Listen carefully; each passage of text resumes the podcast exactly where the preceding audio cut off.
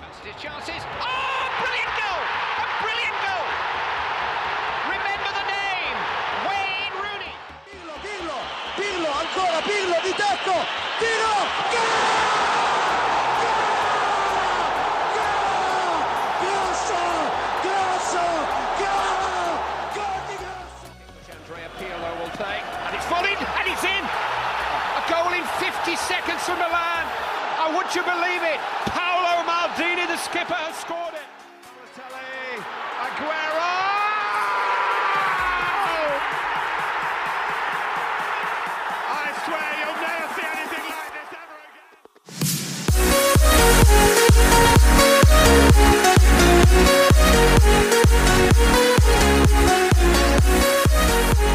Hello, ladies and gentlemen, boys and girls.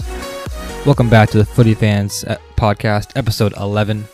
Andrew Santo and Joe, as always, here for your listening pleasure. Here we are. Exciting week that we just had. A lot of talking points. Uh, I mean, like, I don't even know where to start Yeah. because, I know where to start. well, the big news, though, the, Yeah, big news came from, you know, right after our last podcast, right, right? after. Yeah. Um, I mean, Joe Stradamus again saying how Nuno only has a few games left, I think. Is that what you said? You have a few games left? I can't remember. I think he said he might have had like just a few to try and prove himself. What's the schedule like? I think I think I've said maybe one or two games. Yeah, well, Um, well, I wouldn't call it Nostradamus. I thought they were going to be sweet at the start of the season.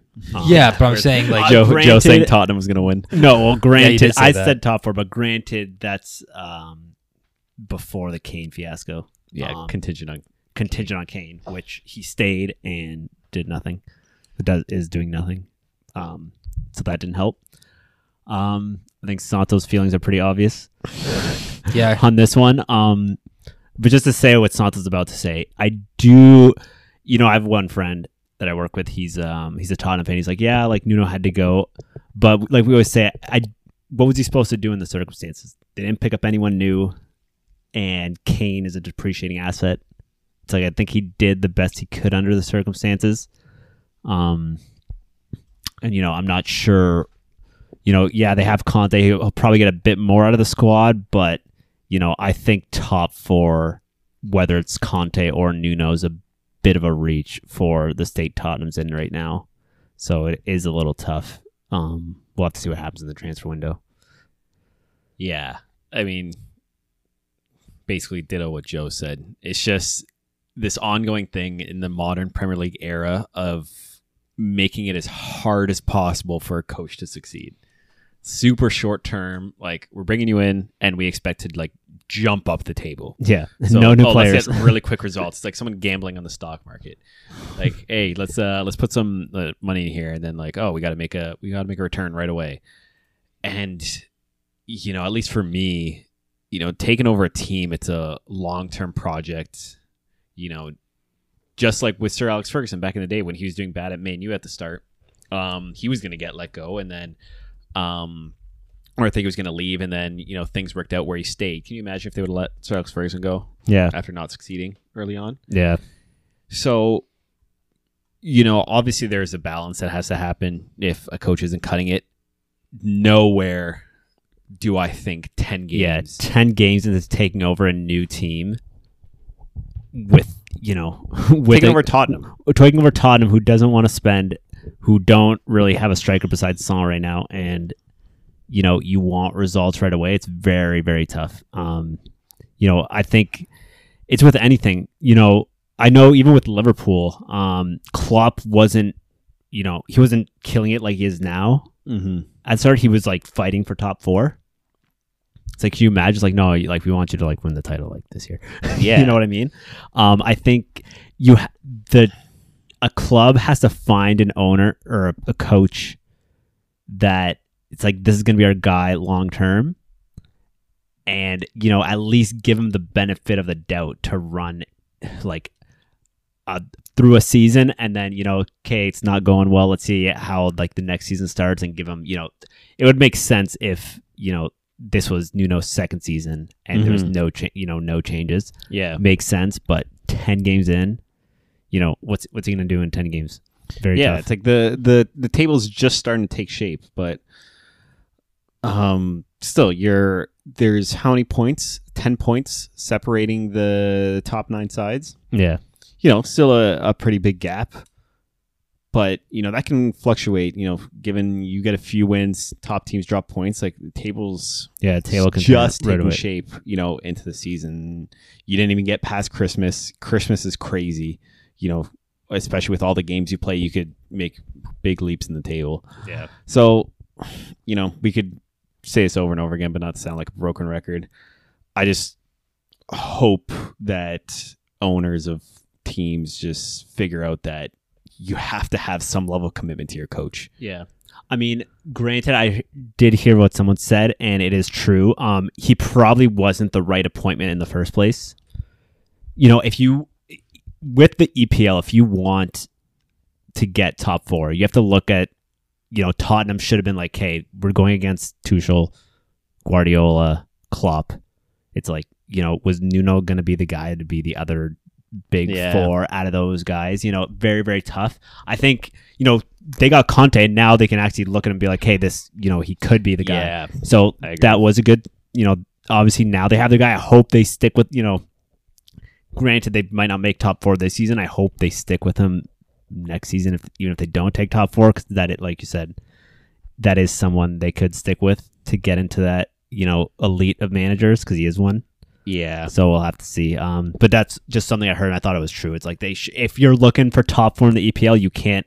Same thing with Man U. Like Ole and that group of players is going to be the other Yeah. the other fourth guy in that top tier of managers. Very tough. Yeah. Well, even when it came down to the hiring process for Nuno or for Tottenham, he was like the ninth person on their on their chart. You know, that like they tried to sign like three or four guys like before Nuno was even an option.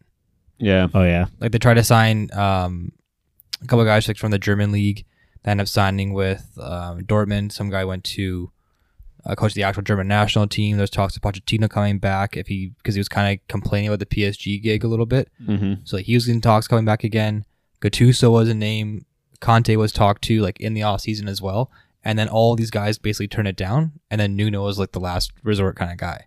Yeah. So from that point on, he always kind of had like one hand tied behind his back because he was even looked at as like the savior for Tottenham oh yeah, to like bring them to like the next level. So, I mean, like it's kind of like from a confidence standpoint, that's gonna kind of suck for him. Yeah. But then at the same time, like you guys have been saying, like he didn't, he wasn't given enough time to even establish himself as the manager. yeah, yeah. Like he was still riding off of what Pochettino and Mourinho did from last season because he didn't get the leverage to even make any offseason deals. Yeah. Mm-hmm. Like he had no, you know, ability to do so, and he got signed so late as well in the season. Like Yeah. I think it was maybe end of July. I think he got signed. So season starts mid mid August. So you have like what like three weeks of training before your season actually kicks Yeah. off. So I think from that point, like it was kind of an uphill battle just from the start. And then obviously like Kane's performance dips. Son has not been the Son that we've seen. Mm-hmm. You know, Lloris is getting older at the back. They don't have an established, you know, center back like Vertonghen and Vermaelen again, like they used to Yeah. have. Vermaelen? No, Vertonghen and uh oh, who's Well, the it's other one? been dire lately. Yeah, yeah. I'm talking a couple years ago, not Vermaelen. Vertong. Oh my god, Who are these Okay. players? Vertonghen and Vermaelen. I'm getting them both confused. Um, Alderweireld, Toby Alderweireld, Alderweireld, Alderweireld. yes, Yeah, Alderweireld, that's the other one. Yeah. Hmm. Him and Vertonghen Yeah, were like you know towers back there Yeah. for years. Like they were like you know kind of what Tottenham pride themselves on, like defensively. And then they had obviously their counterattacking abilities, but those guys are all gone. Right. I didn't So know from- Vertonghen left. To be honest, Oh yeah, I think like two seasons ago, jeez. or maybe mid Yeah. mid last year or something. So Mm-hmm. I mean, they've been decimated in different spots and haven't found suitable replacements because these guys have been established Tottenham players for years now that, you know, you can depend on them. And now, like, you're kind of throwing kids into, like, the mix a little bit. Or, Yeah. like, Dyer's not a pure center back. He's, like, more defensive midfielder. And Yeah. he's taking all your center back roles. And clearly, we've seen some holes at the back Yeah. um, just multiple times, either between him or Ben Davies or whoever Yeah. and yeah, like attacking. I mean, it's a complete tale of two seasons.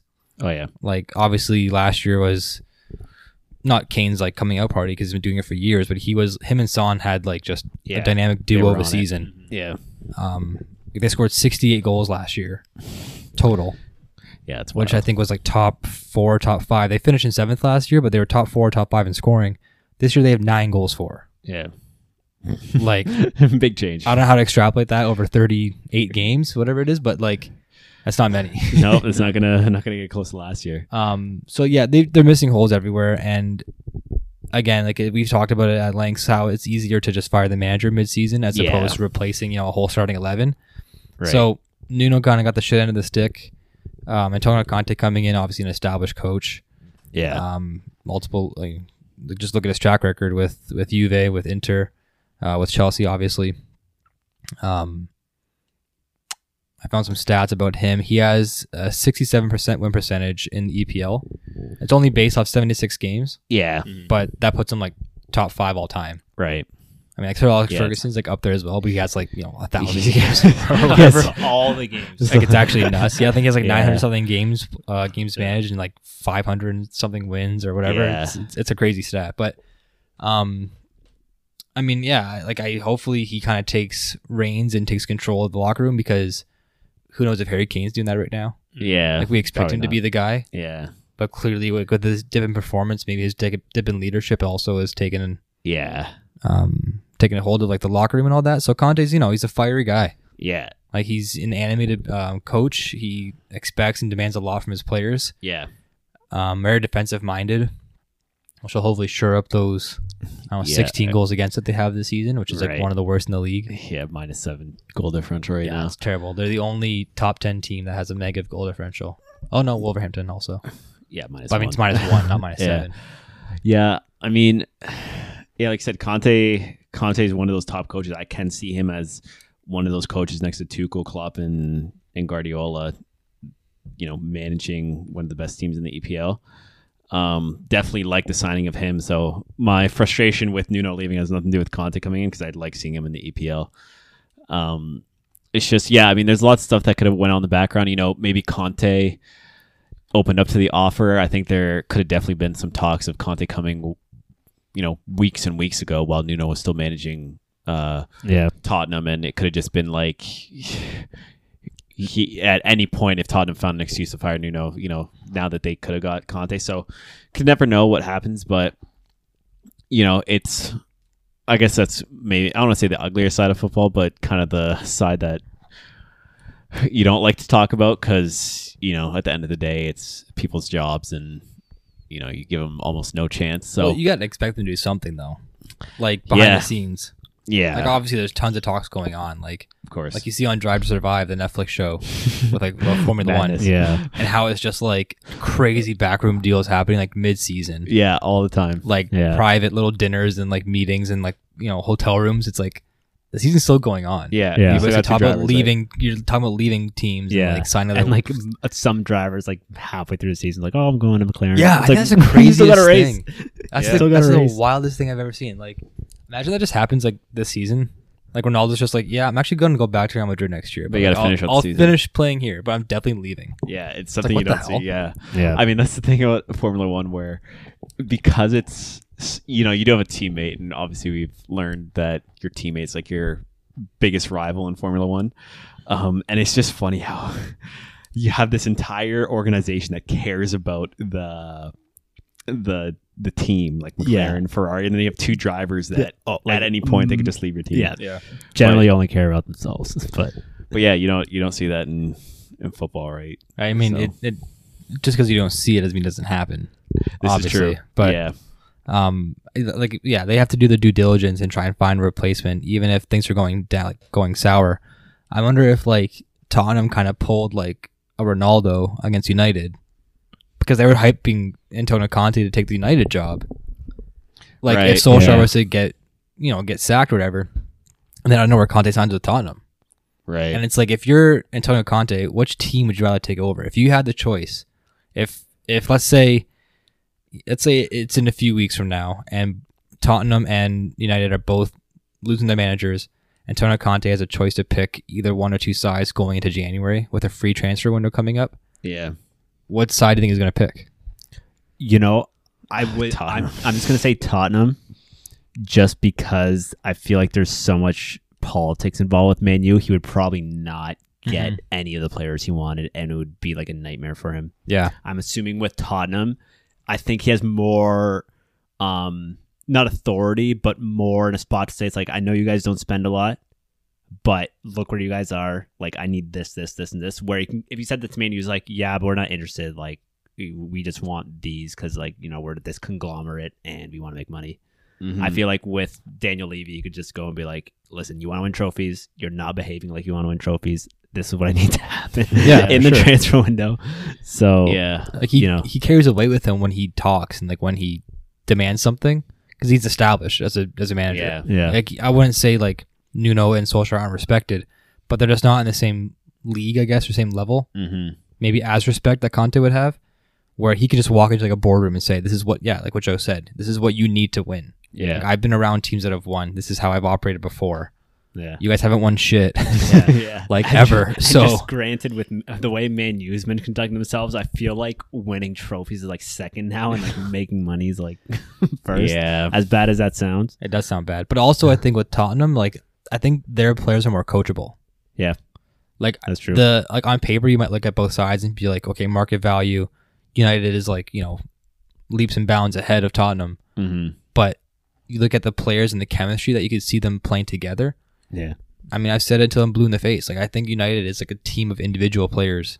Maybe some guys, you know, like can work together and have some chemistry, like Ronaldo and Bruno Fernandez, obviously yeah, but I think with Tottenham, it's like they're very coachable players, and I think they want to learn. I think they want to play together well. United, they just go out and play, Mhm. and Yeah. sometimes it works for them, sometimes it doesn't. yeah, Yeah, I think there is like more opportunity at Tottenham to to get to where they want to get to because I think Manu, at the end of it, they have an ownership issue, not really a performance issue.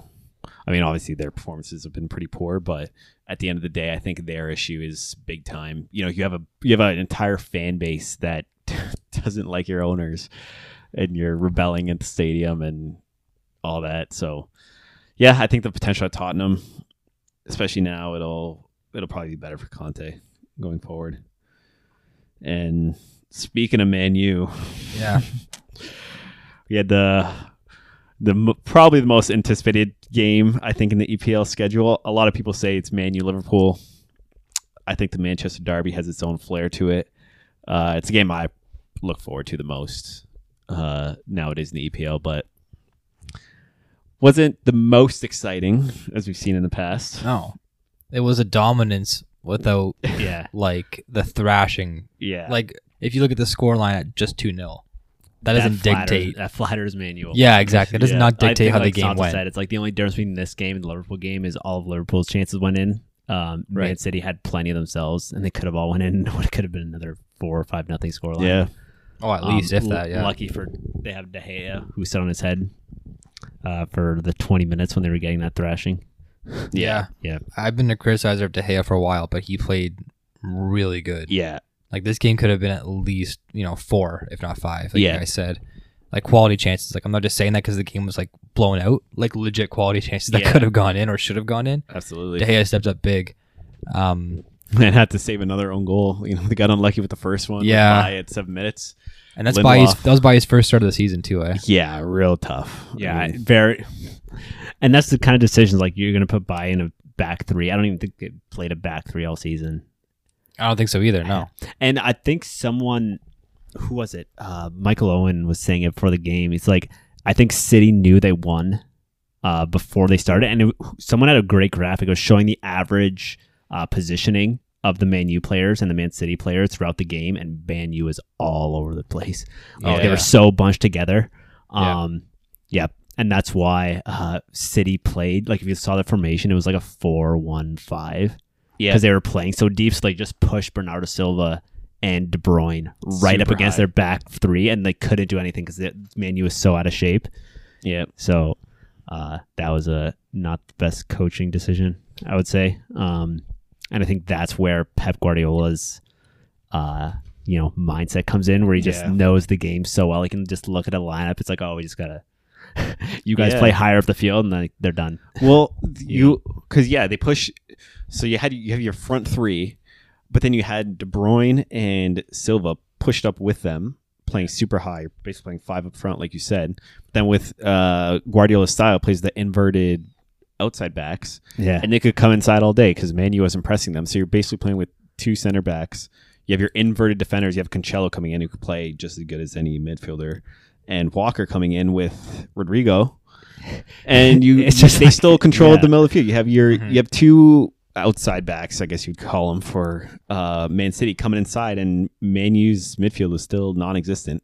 Yeah. and they still controlled mo- they controlled everything, but um, McTominay, Fred, you know, is they were Nowhere to be. nowhere nowhere to be found. Yeah. Yeah, and for like for United's way to counterattack that was like by putting five midfielders across the middle, and there was still space Yeah. for a city to go into. And I didn't really pick up on this until like later on in my, you know, like when I when I kind of explored more than just the English game, like when like watching other teams play in other leagues. Yeah. But it wasn't until I started watching more Barcelona games, and there was one um one game that was on, and Thierry Henry was actually doing the commentary, like I think at halftime, and like it kind of blew my mind a little bit because when we were younger, there was no like tactics really to play. Like No, you, you had, had your position. formations and you had positions and you had like certain players that were like, this guy's really fast and right footed, so he's in the right wing, or you know like go over there.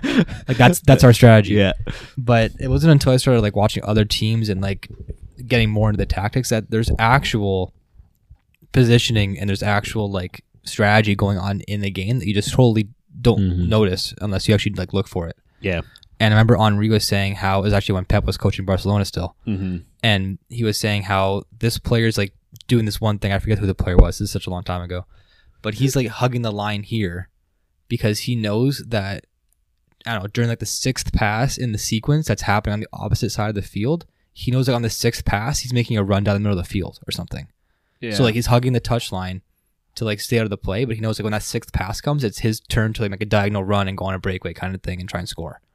And like that's like Pep's strategy. Like that's like Pep's brain like working. yeah. And then another thing today on the uh, yesterday for the game was, I think it was, um, I think it was Silva, like was basically on the hip of like Luke Shaw or something, Yeah.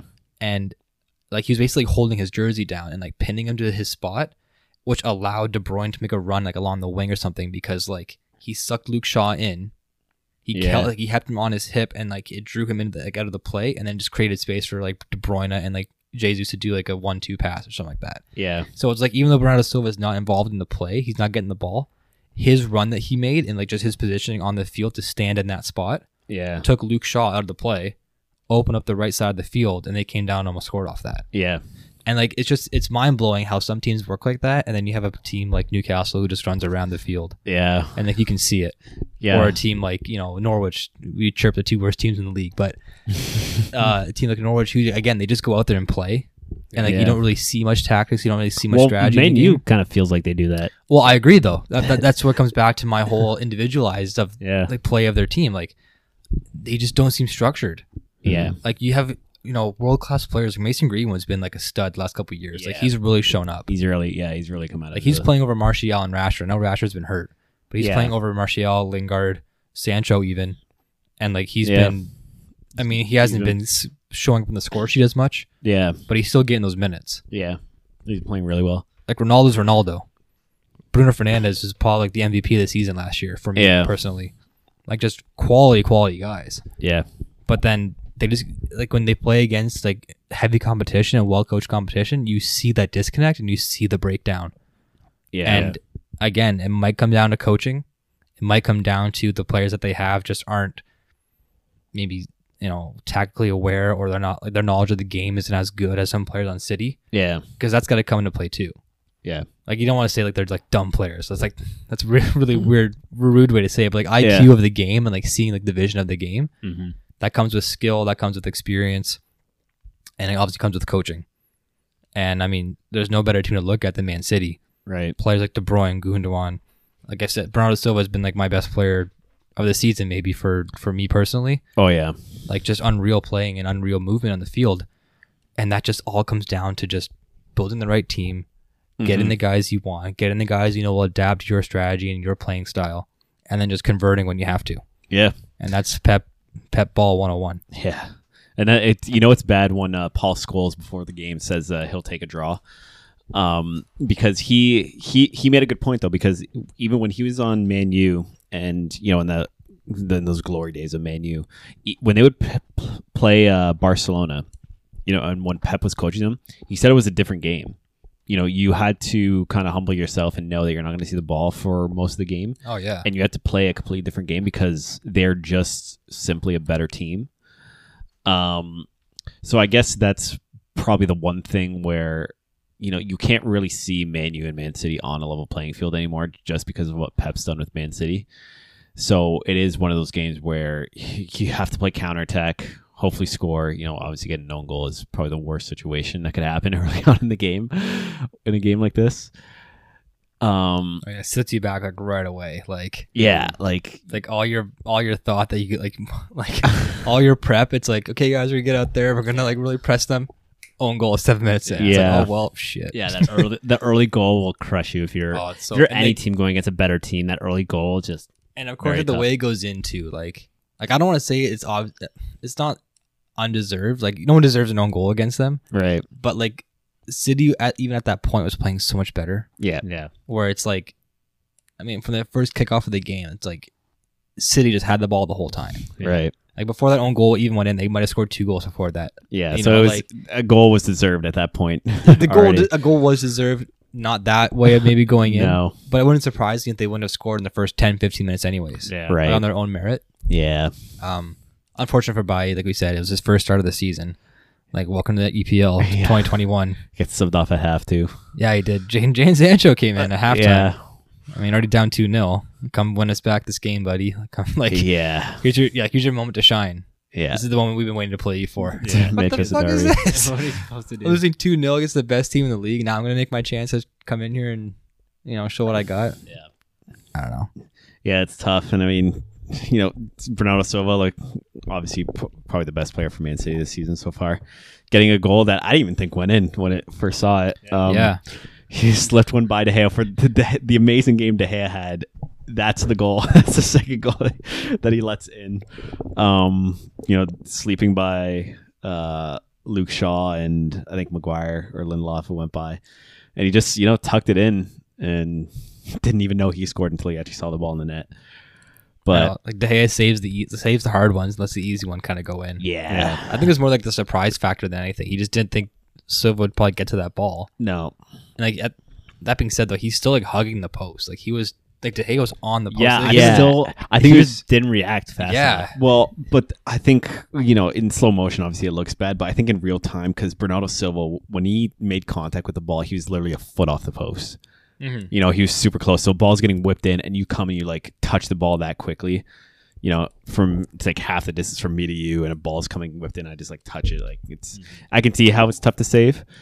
Um, I was just it was more so the defending for me. Um, but I think nine times out of ten that ball goes out for for a goal kick. So credit to Silva just poaching and you know probably a goal they didn't need because I think they would have went on to win anyway, but came from somewhere. yeah, for sure. Um, you know, bring up that that uh, article I posted in there too. Crazy stats. Yeah, so I found this uh, posted after the game. I didn't really look at much of it, so I kind of wanted to like take a dive at the same time you guys do.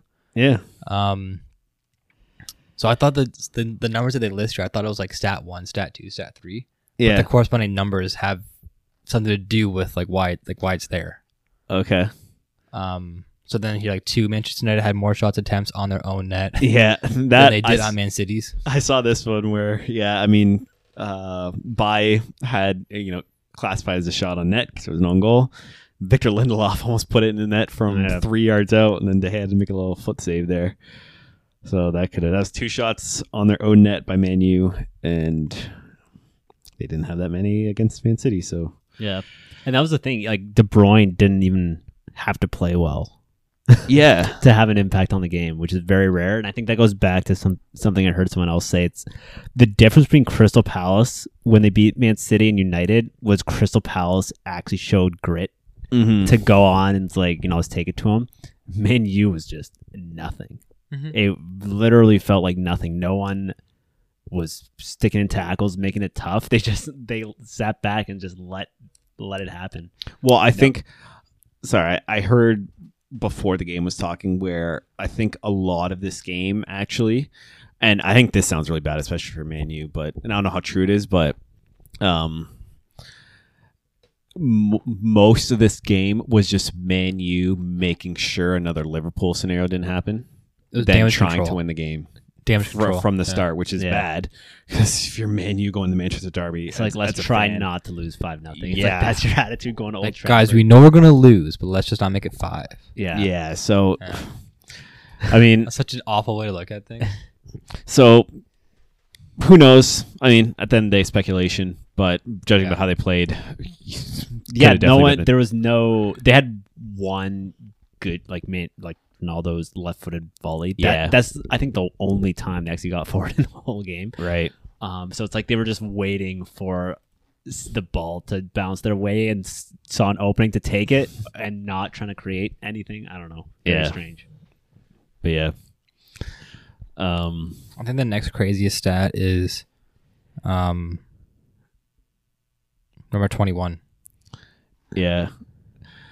Perhaps the most staggering stat to emerge from Saturday's contest 21% of Manchester United's home defeats in the Premier League history have now come with Solskjaer at the helm. Oy. Yeah, that's bad. Like that's a stat you do not want to be part of when it comes to Man U lore. Nope. Like that's absurd. Hmm. Yeah. Think of the history and the pedigree. I mean, they've only had like five coaches in the last thirty years, Mhm. basically. so Alex Ferguson taking up 75% of the. all Mm-hmm. Which the actually, time. when you put it that way, it's, it's not that crazy actually. Like the Premier League started in like the '91 or something, Mhm. and so like literally Yeah, that's like, been like almost modern. thirty something years. Yeah. Um, and yeah, they've had, you know, Sir Alex Ferguson for twenty for most of four of those years, whatever. yeah. It is. Like, Mhm. so yeah. it's, it's actually not that many. It's not like it was like a coaching carousel throughout their history, right. like some other teams. But I don't know. It's just like a staggering st- stat to look at because his tenure has been so short. right. and it's not like it's just an amount of losses it's like a legit percentage as base as a whole so like that's actually a lot of percentage of their team history Right. in two years is that what it- he's been there two and a half years Yeah. Yeah, it's it's still it's still not a good stat, you know. no especially on um, if you're a Man U fan right Well- now.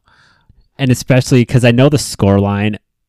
Well, it's like you said, they were trying to make a Liverpool not happen again, but I know the scoreline was 2 0, but even just looking at these stats, it was so one sided. Like the Yeah. most one sided I've seen a 2 0 game ever. You know, what? Like saying 753 passes against Man U. Yeah, You know, and Man U had I think 200 something, so not even close. And I don't, you know, there was maybe a few spells in the game. Like I probably count on one hand when Man U actually had like some composed possession, and it was like towards the end of the second half when Man City was just kind of hanging out Mm. and keeping Man U in front of them. But yeah, I it was just everything. all around we could we could bash menu all day on that but like we've talked about they need an overhaul so do we still think it's a manager overhaul or a team overhaul I think they need all. They need an ownership They need an overhaul. Yeah, I mean, they, it- man- yeah. they need manager. if and we then- were pulling the strings then yeah we would Yeah. say gut the whole program basically well, they need, you know, unfortunately, they didn't get Conte, which they could have really used. 'cause They need someone to go in and get the best out of his players, and whoever's not fitting into the system, like no matter who it is, it's like Pogba, like your attitude sucks, like you're gone. You know and what I mean? conte would do that yeah, conte is one of the main, main reasons why diego costa left chelsea yeah, which like was after winning yeah, after winning you know the epl title yeah, and they kind of blew uh, came to blows and then it's like okay go back to Atletico yeah and then obviously Conte left Chelsea because they stunk but, so um yeah with like with having you know a fiery manager and a big ego with the manager I mean comes with the clash of heads between fiery and big ego Yeah. Mm-hmm. players too like the whole Mourinho and Pogba scenario as well right Mourinho maybe didn't have the backing or the support from management that Conte maybe would have had mm-hmm. um, obviously we can't say, but um, a lot of times I feel like when it comes down to like the player or the manager, the manager gets a shit end yeah because he's I more agree. expendable, right? yeah You know, you, you know, no one's going to go buy Mourinho jerseys, this is true right? this is true Um, so yeah, I I personally thought Conte would have been the guy for United. I think he would have been a good fit. yeah Tottenham, good on them for swooping him up. Like, what if? I mean, it'd be crazy if like Tottenham surpasses United this year, yeah like in the standings. I mean, it's not out of the realm. mm-hmm. it, would, it would just be sad to see menu turn into another arsenal where they're so because arsenal you know especially when Wenger was there they, they were doing, I mean, really well. I mean, if Manu is doing as well as Arsenal is doing back then with Wenger on a consistent basis, I think they'd be pretty happy. But, you know, Arsenal wasn't really winning any trophies. Uh, but they were, you know, running a business, and they were one of the few teams that were constantly in the black every year. Mm-hmm. Um, I really hope that doesn't happen with Menu because I think at the end of the day, the only reason you have fan supporters is because you're winning games and winning trophies. Mm-hmm. No one really cares about your bottom line as a company when you're a fan. So Yeah, because the fans will show up regardless. right, Like even if Yeah. they got like relegated, fans will still be there. yeah, If they drop sale prices, they drop ticket prices. Fans will still be there. yeah, they're the they're the lifeblood of every team, right? Um. So moving on to the Chelsea Burnley game, Yeah. Rage and Andrew here. Well, okay. I thought so. Watching the United game, United City game, like obviously, like that matchup is like pretty heavyweight, you know, listed. And I'm like, okay, Chelsea's against Burnley, so I'm like, whatever happens in the United City game, like if there's a crazy upset and like United wins, that's amazing. If City wins, it doesn't matter. We're playing Burnley. We're gonna win anyways, Mm-hmm. and we'll still be, you know, X amount of points ahead. I think it would have been four points ahead Right. um, if they both would have won. But I mean, I saw I saw on Twitter someone put as a Chelsea pundit, he used, said something how people were like going in his DM saying like, "I told you we don't need Lukaku. I told you we don't need Werner for this team to win." Because they were pulling off a string of wins, Mhm. uh, mixed in with like the championship and or sorry, not championship, the um, uh, what was it called? Yeah, the EFL tournament championship, Yeah. whatever it is, Carabao Cup thing, and then also uh, Champions League without Werner and Lukaku. But then it's like when you get down against these gritty Burnley teams and like a mid-table team that just fight, Mm-hmm. Yeah. that's when you need your killer instinct. Yeah. And I feel like without Lukaku, I mean, I'm not going to put Werner in the realm of like a killer instinct player. Don't even, Bernie, don't because that even would go call it. against everything I've ever believed in when it came to him. Yeah. But missing a pure striker like Lukaku really shows in a game like this when the Right. chances were like so there yeah. Mhm. and they just didn't have strikers putting the ball away. And this is a game where it came back to bite them in the ass. And this is kind of like reminiscent of the Chelsea of last season before Lukaku came Yeah. when they were playing Werner in that role or when they were playing, you know, Kai Havertz or Mason Mount and like that kind of false non attacking role. Mhm. They just didn't possess a killer instinct. Yeah. And I mean, we saw it in like the highlights and like the replay. Callum Hudson Odoi could have had two. Pulisic came on really late. He had like another uh, decent chance. Ross Barkley had like a sitter on the top of the Mhm, 18, Mm-hmm. yeah. skies Just it over the not net. going in. like these are you know balls that I think will be put in the back of the net if they were playing their guys. But clearly, this isn't like a manager choice. And Yeah. Lukaku and Werner are both injured. Um, the last thing you want to do with players that valuable to your team is rush them back too early. So Right. again, I thought maybe the mindset of Tuchel would be like, we just had Champions League match midweek. Um, we had- you know we played a lot of our starters there. We have Burnley on the weekend. Let's you know get that win, move on. International breaks coming up. Save our players. Get let them rest up. Come back strong in like two weeks. And maybe they kind of overlooked Burnley this match. Yeah. Like this is like a classic trap game, like home Mhm. game before international break. You're going against Burnley. Let's just walk into this one, do our shit, and get out. Yeah. And I mean, they put up a stinker of like, not even a performance, but a stinker of just taking care of business, yeah. if that makes sense. Yeah. I mean, they they created all the chances you could ever ask for in a game. Yeah. Um, it's just it was just a matter of putting it away, but um, yeah, it's it's tough to criticize like uh, um, you know, a lot of the players, but I feel, and you know, we talk about this all the time, just being at that professional level, but and we talked about it a few times on this podcast where you can do everything right as a manager. At the end of the day, if you're just not finishing off chances, that ultimately comes down to the players. And I Right. think that's that's the difference between a player like Lukaku um, versus who they had on. He, he's just the player that puts it away, and at the end of the day, that's why he's on the team. Is why he's as good as he is. Is these are the types of games you have to win if you want to win the title at the end of the season because you know the good teams like Man City and Liverpool are. I mean, we're gonna go back to Liverpool in a second, but you know, typically these are the games when the team that wins the EPL just kind of takes care of business, and Chelsea unfortunately did not close this one out. Yeah. Yeah, this is like a very gettable game for them. Yeah, And looking at the schedule, you're seeing City United playing each other, big game. Um, you know, up until the last couple seasons, you would see Liverpool and West Ham and be like, "Oh, that's just kind of like a flyby game." Like Liverpool will probably win that one, but the last couple years now, West Ham's made a resurgence yep, under David Moyes, and it's like, okay, that's another big game.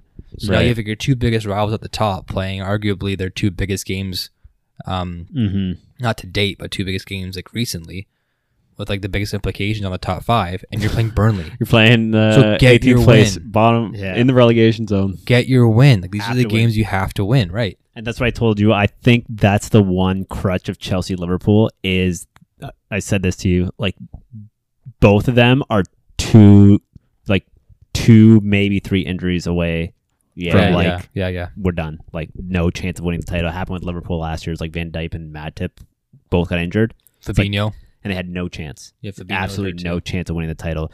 Chelsea, if Werner and Lukaku, if they're without a striker, number nine, well, Yeah. but you know, he- Bernard Burley caught. Yeah. Like, he, he gets like they pair well together. But if they're- same thing with them, if they get you know, if Reece James gets gets injured and like Lukaku gets injured for a long time, like literally that could throw off their whole season. Yeah. Yeah. Um, with City, you know, if they get three big like if I remember one one season De Bruyne was out for like si- five months, and I and Aguero. and Aguero was out, and I was like I didn't even realize because they were just still winning Yeah. games. That was last That was- season, yeah. Yeah, Yeah. when uh, when they went on their big win streak, they didn't have Aguero or De Bruyne during that whole thing. Yeah, Yeah. Aguero had I think he had COVID uh, over over the fall Oh, yeah. and like the winter. Yeah. I think he got hit pretty bad with COVID, and then Okay. De Bruyne had like his injury spells of Yeah. last Yeah. season. I mean, they're And then so it was like next guy up.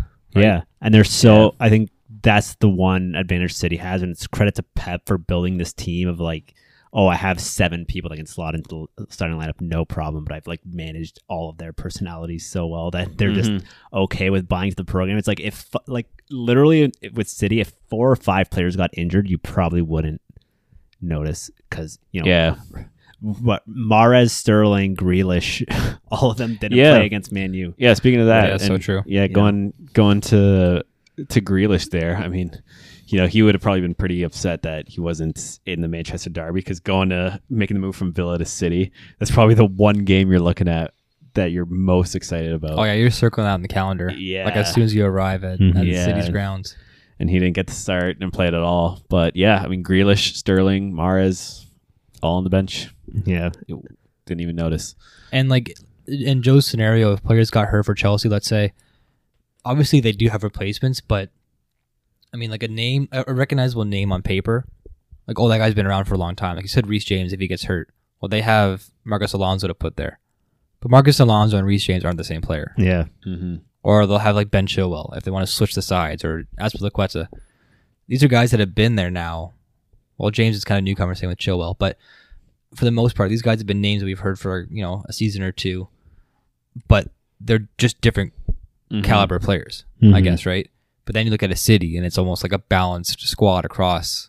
Yeah. You know, from your not I'm gonna say I'm not gonna say goalkeeper, but from your defenders to your forwards, it's pretty much like an interchangeable lineup. Whereas like yeah, Chelsea is very 13 player heavy, like Mhm. rotation heavy. I want to say like their back line doesn't really change. Yeah. Like it might switch in and out for, you know, cup ties. Like Azpilicueta might get a game and two. Um, Marcus Alonso, like he started the season off pretty well, but then he's kind of taken a back seat now because Reece James has just emerged as like the you know, best one of the outside best, back in the league. one of the right best now. backs in the league, in my opinion. Yeah. Yeah. Um, and then yeah, their midfield has just been an ever changing wheel, basically of Kovacic, Jorginho, Conte, uh, Mount's been there, Havertz, Barkley Mhm. made an appearance today. Um, Loftus Cheeks made some you know some appearances in the last couple of weeks, but they're just not you know the same caliber of players. Right. Yeah. Like it's not your like you wouldn't look at the lineup and be like, oh, I'm really glad Loftus Cheeks playing and not Mason Mount today. Yeah. Right. I mean, But clearly not. yeah. But I mean, they're just they're names that you pick up. So it's like you kind of look at it and say, okay, we should still do well. We should still win. But then when you actually watch the games unfold, you see the disconnect. Right. yeah.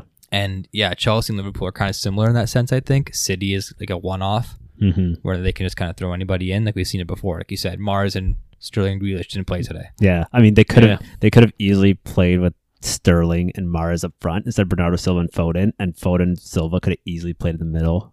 Yeah. instead of It's De wild, Bruyne and Gundogan, and Fernandinho could have easily played, and maybe not this game in particular because Rodri. we talk about it, it was like a four-one-five, and Rodri just bossed the midfield against four other Man U players. I just realized this though. I thought about this like Man, Man U or Man City didn't even make a sub that whole game against Man U. Yeah. and I think Well, that's they didn't have to. It's a training session. I- Yeah. they didn't have to, but I think because Pep saw the flaw in how they lined up, it's like, okay, I have the players on the field to just play this way and do the high press, and like we'll win this game, and like it'll be super simple. And he just didn't change it. It's like, Yeah. Like, why Went change on it? and Why walked change the game. anything, Right. you know, um, Yeah. Yeah, credit to them. And I still remember the one the one game I was watching City play. I forget who they were playing, but uh, they just showed uh, they had their starting lineup for City, and then they s- they showed their alternate eleven of all the players that weren't playing for City. You know that team could have went on the field and just like, s- just handled Man U, right? And that's been Man City for years now. Remember, they used to do that when like Adebayor got signed. yeah, we were like, 10 talking about years that. ago? Yeah, And it's like they show their bench, and it's like their bench is worth four hundred million, and they play against a team like I don't even know who it was, Sunderland or something, and their whole roster was like eighty million or something. yeah. and not City's even bench is close. just like trumping it. Um, yeah, After the game, actually, Phil Foden came out and he did it on Twitter, and I think he did it in an interview. He said that this was a game of our lives. He said that we Yeah. just played the game of our lives today. That's for you, City fans. yeah, So like he's super passionate, obviously. Oh, yeah. He's been in Man City Youth Academy. And this kind of goes into hand to hand with talking about managers and like the culture of the team. Like he's been raised as a Man City youth yeah, to, you know, not hate United, but you know, like you step up for the big United games. And to have a response like that, it's not again, it's not like they smashed them six 0 It's not like they embarrassed them and like made a huge statement on the scoreline. They just literally went out there, were so calm, and just controlled everything, controlled every, aspect- part of the aspect game. Yeah, and yeah. like like Santo said, with United maybe going into the game to do da- uh, damage control and like already being down before the game even starts, Mhm. like that's just such a confidence boost for City. yeah. Like obviously that's terrible for United. but right. For City's standpoint, it's like guys, we already have this in the bag before we even start. They had eight de- they had eight defensive players on the field. for Yeah. United. Like, Yeah, can exactly. you imagine your city looking at that? Be like, all right, they're It's like, we're- clearly We're not going to be threatened. We're going to possess the ball. We're going to be able to do whatever we want. We know we're better than this team. We know that everybody on our team can match up equally, or if that better, than every player on their team. Let's just go out there and have some fun. Yeah, And I feel like that's what they did. Yeah. And I mean, it really showed. Again, like the scoreline doesn't dictate it. We can say that forever. Mm-hmm. If this was 5 0, it'd be more incentive, I guess, to get Ole out. Yeah. Because the headlines would read, you know, 5 0 thrashing, but it was more just like a 2 0, like picking apart, Yeah. basically, and like, I don't know. Right. Running a clinic. yeah, basically running a clinic, running a training session against, you know, a world class team. Yeah. Um, I wish Chelsea did that, Yeah. clearly. So Um, they're I mean, they're still they're still three points uh, Right. ahead of City in the standings. You know, their goal differential is really um, looking good compared to everyone else except Liverpool, but um, plus twenty three next to City at plus sixteen. Um but you know it's it's still pretty tight. We'll see what happens, uh, especially as we get into Christmas and yeah. we get into all those games, right? See which top teams can manage that the best. Well, I think my biggest worry from the result, obviously, and I'm talking like they lost the game. They didn't lose the game. Oh, they lost the game. Well, I mean, it felt like they lost it felt like a loss. It literally did feel like a loss. Um, it was just it was a one-one draw, and they let in the goal at the end. Poor defending, but yeah, it came out of nowhere, but credit to Burnley.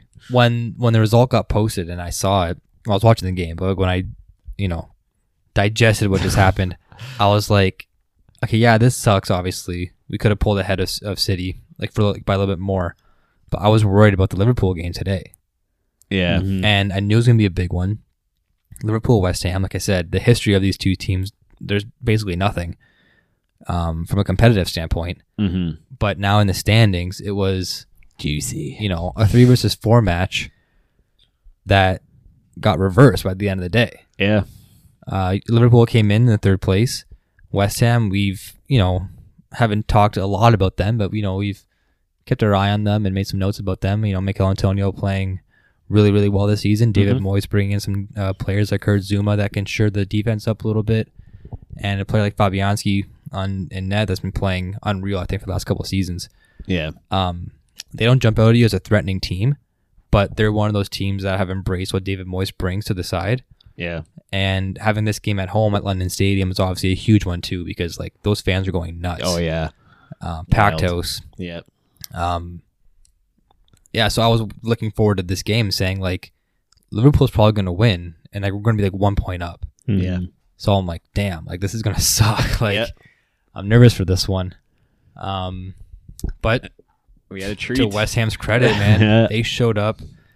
Uh, another game that had an early own goal. Yeah. I mean, it, It was. I knew I wouldn't even call that an own goal. It I looks know like it. he, was curled har- it in. Hardly. Yeah. an he own curled goal. it in from the corner. Like, that's Ye- basically what it looked like. yeah, like basically Allison just misjudged it. He had a lot of pressure on him, Yeah, he whiffed at it. right? And ball just went in off the corner. Um, unlucky start, obviously, but early Yeah. goals, man, they dictate the games. Like they make it so much more fun Yeah. and a bal- in a balanced game. Yeah, and Like- it- yeah, it's definitely way more exciting. You don't get any of those zero zero halftime games where literally nothing happens. So it was good, but um, I just want to say, yeah, it was it was good with West Ham. You know, getting the early goal, and then uh, Alexander Arnold. Beauty, man. What a free kick. beauty. I loved like I put in the notes here, like just that little play to just change the angle of the shot Mm-hmm. between him and Mo Salah. I mean, we see that done all the time, but I never see them actually score. Like I Yeah, never it see a never goal come actually from works, Mm-hmm. it. right? It's like why do you even why even try and do that? Yeah, But just to slightly shift it, I don't know, two or three feet yeah, outside to the right, just changes the angle for attack, which is like really smart when you think about it. yeah, Like clearly it's gonna work. Like yeah. clearly, Clearly, clearly it's gonna work. But that's I, gonna give you a better shot. I was just surprised because he did that, and And no one went for the ball. No one, Very yeah, no one strange. from the wall. No one. They didn't break up the wall, which maybe I'll get. But first off, you had to have known he was going to do that. Like he had, he had no run up. He literally he was standing on the ball and he toe poked it to Salah and then he went Yeah. and shot it. Like you had to have known he was going to do that. I don't know how it never works because you always have people rushing to the ball when they do that. Yeah. And no, no one no on one West Ham did. You rushing to need the your ball. designated guy to go run. There's usually always one guy. eh? it's like okay, you're gonna run up one. Like I remember, like on the game, like on FIFA, like you get the one guy ready, he's already in like a runner yeah, he's already- stance, he's already ready. He's like like right pacing. before the ball gets kicked. yeah, I think they had the one guy lay down behind that the wall too. Do you guys see that? yeah, they Like did that new yeah, that yeah, new move. the no- whole lay down behind the wall. Is that a thing. waste? no, but it's just weird. it happens. Like you want your Yeah. you want your wall to jump. Your wall has to jump. Like, I I, I Especially haven't with seen pros. that happen in like the last like until the last couple of years. Basically, Yeah. So Like, yeah, and- and I it's mean- super rare that that shot even gets through. Like as it is, yeah, under under the wall, like Like to, it's s- very to tough. sacrifice a guy from the wall or like another defender in the box, just have a guy lay down, take a nap during the Yeah. free kick. I think with how good players are getting at free kicks, you need your wall to jump. Mm. Having your wall jump, especially with those players being good at free kicks, I think it's also likely that they could put one under the wall. You know, I think it's one of those things you kind of have to. You'd probably regret not doing it more than doing it. Mhm. Oh, it's just that one time we would have done it. yeah, Yeah. right. And of course, they score right. Um, yeah, so to go into halftime one-one, I mean, it's a one-one scoreline. It's a draw, but like, it was exciting. at Yeah. least. it was entertaining, back and Mhm. forth. Um, it's- sometimes like you know when we get like two sides, I, mean, I wouldn't say Liverpool West Ham are evenly matched in like on paper, but the energy level of West Ham Mhm. I think really matches how Liverpool plays because like Liverpool just Yeah. likes to go quick, right? Yeah, Like they're built like it's, like it couldn't be more opposite than what City does. yeah, Like cities like tiki taka, like pass the ball back and forth 600 times, and then like try and do a cross on net. yeah, Liverpool just, I wouldn't say they run and gun, but they just attack in droves. yeah, And West Ham did a lot of intercepting plays, did a lot of counterattacking plays. One of them leading to the goal by Paulo Fornals. hmm Great run by Bowen. Oh yeah, Oh. just five Liverpool, and guys that's what I around him. think. I thought Van Dyke was pissed about it. Um, someone has to stick at some point. Just go in and stick that tackle. Mm-hmm. Um, he just ran by who was it? Fabinho and uh, Alex Alex, Alex Oxley Chamberlain. Mm-hmm. Just ran by. Like you have to stick. Yeah, That's what you need. And I think maybe that's you know something they missed. I'm not sure why Keita wasn't playing, but you know that's something. He got hurt last week, remember? Oh, He got hurt last week and got Right. replaced by Oxley Oh, yeah. Chamberlain yeah, Yeah. it's come off in the sub. the, uh, what game was that? It was a, pa- uh, the Okay. Palace game. yeah, Yeah. And they lost 2 0. yeah. And like I said, you know that's big issue. Like even Keita gets injured, you're already noticing the hole in your midfield. Yeah, because like for that, it's not like a like for like replacement Yeah. between Keita and, and Oxley Chamberlain. Yeah, and you know it, that you just said that. I think that's what makes City so dangerous. They have like for like re- replacements literally in Mm-hmm. Mhm. every single position. Yeah, they do. Um, so good call on that one. Yeah, like, for the amount of times I chirp Bowen and say how like he just can't finish and he just can't. He's not very good at attacking. He does this. And Yeah. it's like Just just good. punches me in the face, puts me in Everything my right. puts me in my spot. Yeah, Um, he, I don't criticize him because I don't I, I don't expect this guy to be like a twenty goal scorer. Mm-hmm. Mhm. But it's just funny when I watch him play and I watch highlights and everything. It's like he could be a twenty goal scorer because Yeah, like with he all gets the- himself in those positions, yeah, but he just can't finish. Poor bastard. yeah. But That's like- but he's a good but he's a gritty uh, he's a player that would fit in a big club yeah, like a s- like a club like United yeah, like just Mhm. run just play Yeah. tough a guy Yeah. like um, like uh, Kieran Phillips from from Leeds yeah, like he's just like a strong midfield player that just has a motor on him doesn't stop keeps running Mhm. and it can like lock up your or lock up and link up between the forwards and the defenders you know I don't have those players they don't have a player Yeah. like that I actually saw saw a funny tweet. Uh, someone was saying it's like if David Moyes didn't already manage Manchester United, there'd be talks of David Moyes. Yeah, I saw I that. saw that one too. I saw Managing that, Manchester yeah. United. which is so true. But like it goes back to what we said at the like. Sure, it might be a step up from Ole, but they need they need to bring in like he can't go back he, he Can can't he? go back. can he It wouldn't be a s- like it would be the same thing with Nuno. It wouldn't be a smart appointment because he's not going to win you the EPL. right You know what I mean? They need someone like I don't know, like um what's this? Who's coaching Real Madrid now? Uh, Ancelotti Oh, Ancelotti. Angel they need like an Ancelotti to come in to Man U. Yeah. Or they need someone like that who's won trophies somewhere else. Um I mean, if they want to get back in the top four, Moyes might be the guy. Um But but, I, then don't for think, him to leave West Ham, I hope he doesn't. yeah, Um that's a tough, tough, tough look. I mean, I Yeah. think he's gonna look back. He's like, "Oh man, I shouldn't have left Everton because it is went to Man U, didn't work out. Spent some time at in Spain. Probably, I don't know if he liked it or not. Now he's back in the I EPL think he doing hated well. it. Huh? I think he hated it. probably not ideal for him. Uh, he's probably. I could see him being the new guy at West Ham, especially if he makes Champions League. Yeah, I mean, if he can solidify their spot, I mean, like just what he's been able to do in a couple of seasons there Mm-hmm. has been groundbreaking for them. And it's just it's finding players kind of out of nowhere too, right? Like obviously, I Yeah. don't know the history of West Ham, like their youth academy, and like who they've had coming up through the ranks, but like Mikel Antonio has been there for a while now, but he's like really emerged in the last couple of seasons. Mm-hmm. Um, Declan Rice has been arguably like one of the best midfielders this year. Yeah. he, he played almost every game for England in the Euros, and he, I think he's the captain there now too. So like he's just like solidified his spot as, you know, like a real professional, and they have pieces around them that just work hard and Yeah. fit Yeah. in the system, and that's what it comes down to too. It's work ethic. yeah. Like how many times do you see United players get pissed at each other or like Oh, down on themselves, and like you have to want to be there Mm-hmm. you have to want to put the work in. Right. Yes, a lot of these players are really good based on skill, based on just like merit. Ronaldo based on his name and like who he is. Mm-hmm. Obviously, skills you know, is there too. But a lot of these guys, it's like, okay, I'm, I'm already on United. I know Yeah, this it's isn't like- probably the way that they think, but this is like my perception of it. It's like I'm already here. Like Yeah. why? am- Like I don't have to like work as hard to get to that level. Yeah. I'm already here now.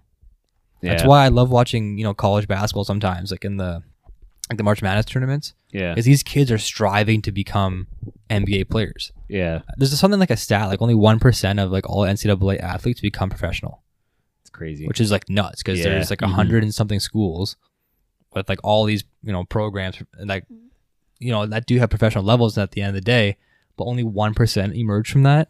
yeah. It's Like nuts. it's wild. So these kids Mm-hmm. Yeah. have this dream of like trying to become the best they can be.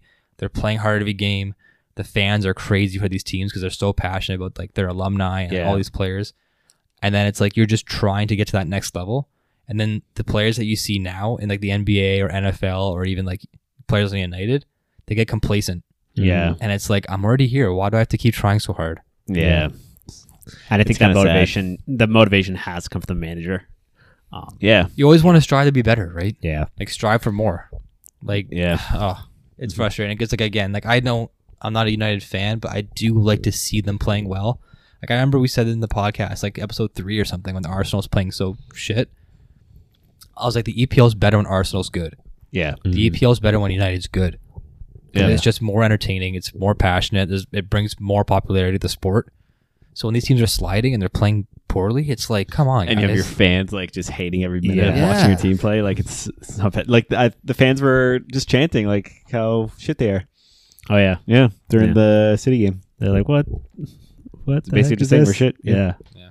which is terrible when you're Manchester United. You're Manchester you're like the United. biggest team. yeah. like one Seriously. of the five teams. Yeah. But I mean, these fans And- have been there forever, right? They expect greatness, Yeah. and I think the dynasty that they have with Sir Alex Ferguson is like, it's obvious. It was amazing. It was an amazing run, but when you expect that year in year out, Setting up for failure. it sets up for failure. And and I mean, they've they've been failing. yeah, they've like failed. how many do they like? What one or two titles since he's since he's left? I think they won and Mourinho won something. He didn't win. a- think he won He the didn't win FA a Cup. title. I think no, they won they the FA haven't- Cup. yeah, he I won the think FA Cup. Van Gaal might have won one.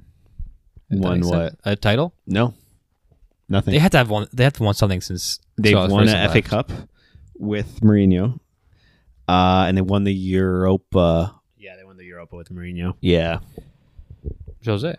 Not yeah. bad. So that's that's it. I mean, I could have sworn they won one Premier League title with No. um since the departure of Ferguson. no, no, No, no, definitely not the Premier League. definitely not the Premier Oh, League. Yeah, but yeah. So and you know, with that, Arsenal, given all the trashing we've done to them, they jumped above Man U. So now, you know, we were kind of tripping Arsenal at the start of the season, and now they've jumped ahead of Man U. Um, with Man U taking that loss, so Yeah, good on, good on Arteta. It's been a lot Yeah. of pressure on him.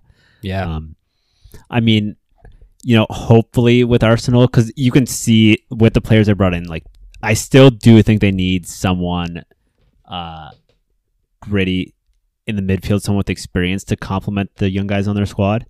Um, but good on- on Arteta. Like, we'll see. I think we'll see the manifestation of this project at Arsenal in the next two to three years, maybe.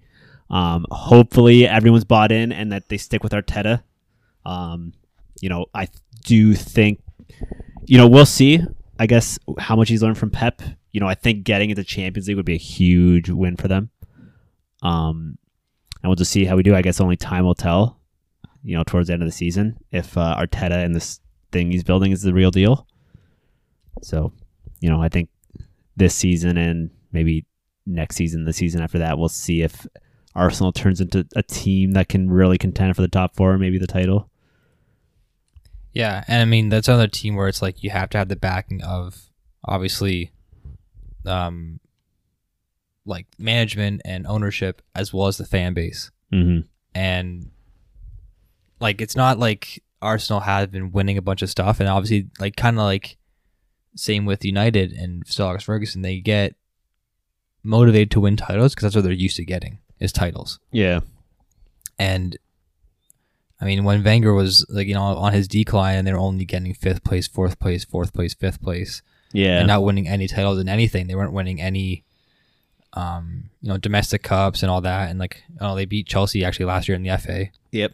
so that's a good win for them. But to get the results in the Premier League is like one thing, and like that's basically on like the minds of every fan base. Yeah. Like we want to win the title. We want to win Right. the Premier League. We want to win, you know, become champions of, of the league. And you can't I mean the oldest cliche in the world I think is you can't you, Rome you can can't build Rome in a day. Rome doesn't get built in Right. a day. Yeah. You have to put in the time. You have to wait and be patient. Yeah. And I think it's easier said than done for like lower placed teams. Yeah. Like I mean Newcastle's one thing I guess because like they're just got bought Yeah, by go- bil- by billionaire Saudis. Yep. But I'm saying a team like Southampton, a team like Brentford, Leeds, Villa, you know, Crystal Palace, these guys like have always kind of been mid table, mid tier, Yeah. and they don't expect to win the title. Yeah. They expect positive results, they expect to be there, they expect to not be embarrassed. Mm-hmm. But a team like Arsenal, they want results, they want them now, or they're going to see changes. And I really hope Arteta has like gone to the brass at, at Arsenal and said like, "Hey, this is my plan. I'm not just here to wing it. I actually Mm-hmm. have a strategy. I actually have like a plan i- uh, in place. Like, f- you know, it's going to take two, three seasons, but like, just trust me, kind of thing. Yeah. Like, I'm building up these kids. We have a great youth academy, which we actually know Arsenal does have. Yeah. Mhm. Um, But I'm building up these these players. I'm hopefully going to be better. They're going to be world class. Couple years, like just wait and see. Yeah. If you can actually pitch that to ownership and they get behind you and they actually support you, that's huge. Yeah. And I feel like Arteta has been maybe saying that for a couple seasons, and it hasn't really like paid dividends. But now we're starting to see it with them a little bit Yeah. because you look at their lineup and it is a good mix of like youth and skill players, like older skill players. But we've been beating it like a, we've been beating it into our podcast like since we started. They just need to find two or three other players that can just really, you know, close the gap in their play Yeah. and like just become like you know world class Arsenal players for now and for the future. You're right.